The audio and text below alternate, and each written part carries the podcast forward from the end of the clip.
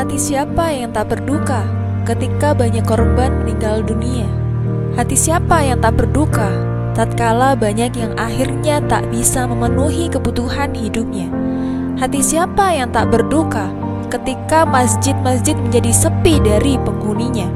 Hati siapa yang tak berduka ketika adzan perlahan tak terdengar suaranya? Ia hanya sekian nano ukurannya, namun ia mampu menggegerkan dunia, seolah ia ingin menunjukkan kuasa atas penciptanya, sebagaimana seekor nyamuk yang meruntuhkan kesombongan Namrud sang raja. Barangkali sama, virus itu sebagai peringatan untuk manusia agar kembali sadar bahwa manusia tak layak berselendang kesombongan dengan mengabaikan syariat sang pemilik kehidupan.